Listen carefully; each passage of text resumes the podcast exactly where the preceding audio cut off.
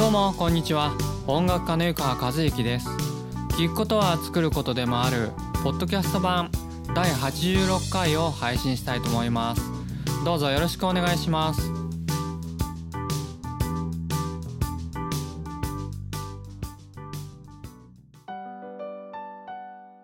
それでは今回のテーマはストレッチの効果をより高めるコツその2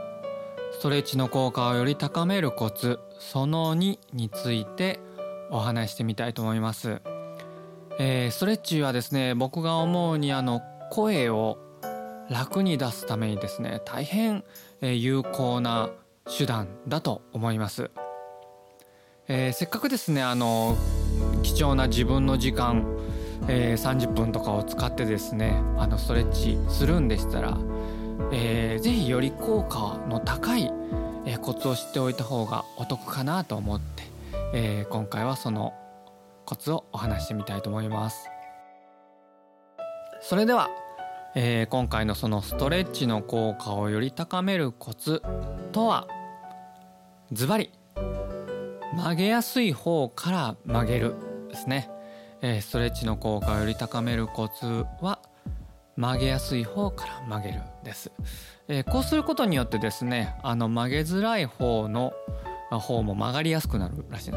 大体あの人間っていうのは右左どちらか偏りがありまして僕の場合は左の方が肩が凝ったり曲げづらいんですけれどもだから僕の場合だと右の方をやってから左の方をするとですねその曲げづらい方の左も左の方も曲がりやすくなるまあ、こういうま人間の体の仕組みみたいなんですね。でちなみにあの前回もお話したかも前回のストレッチのコツの時もお話したかもしれませんがあの曲げやすい方は回数少なめ時間少なめでで曲げにくい方を、えー、回数多め、えー、時間長めでするとですね、えー、右左右のバランスが取れてくるのでえより、えー、ストレッチの効果も高いというか声はに関しては間違いなく、えー、よく出るようになると僕は思いますね。ちなみにあのこのストレッチなんですけれども僕はこのボイストレーニングにおいて非常に大事だなと思ってまして、えー、短期的に成果が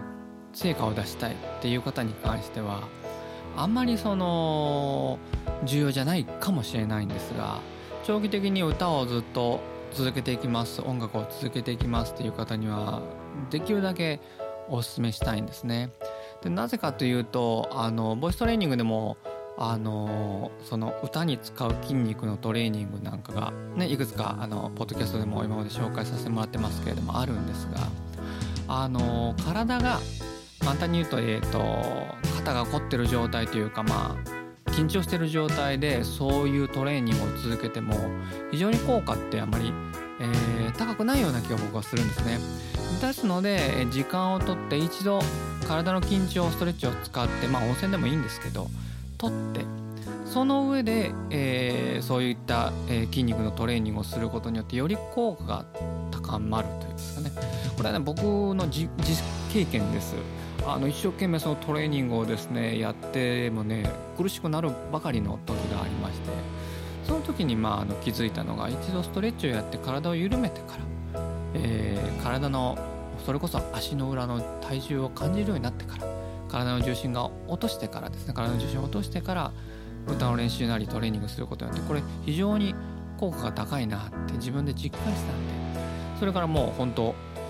長いものでも20年超えてくるかも分かりませんけど決して僕なんかの歌を歌うにに関して恵まれた、えー、才能が体に関してあるわけじゃないんですけど、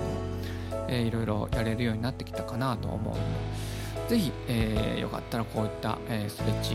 のコツを活用しながら、えー、あなたの音楽ライフをですね生かしていただきたいと思います。それではいかがでしたでしょうか？聞くことは作ることでもある。ポッドキャスト版第86回。今回はストレッチをより効果的にするコツその2についてお話しさせていただきました。何でもあの家事でもお仕事でも何でもそうだと思うんですけどもやりやすいものから手をつけるってこれ割とこうコツですよね。何でもやる時の。まあ体もそういうことだったということでよかったら、えー、参考にしてみてください。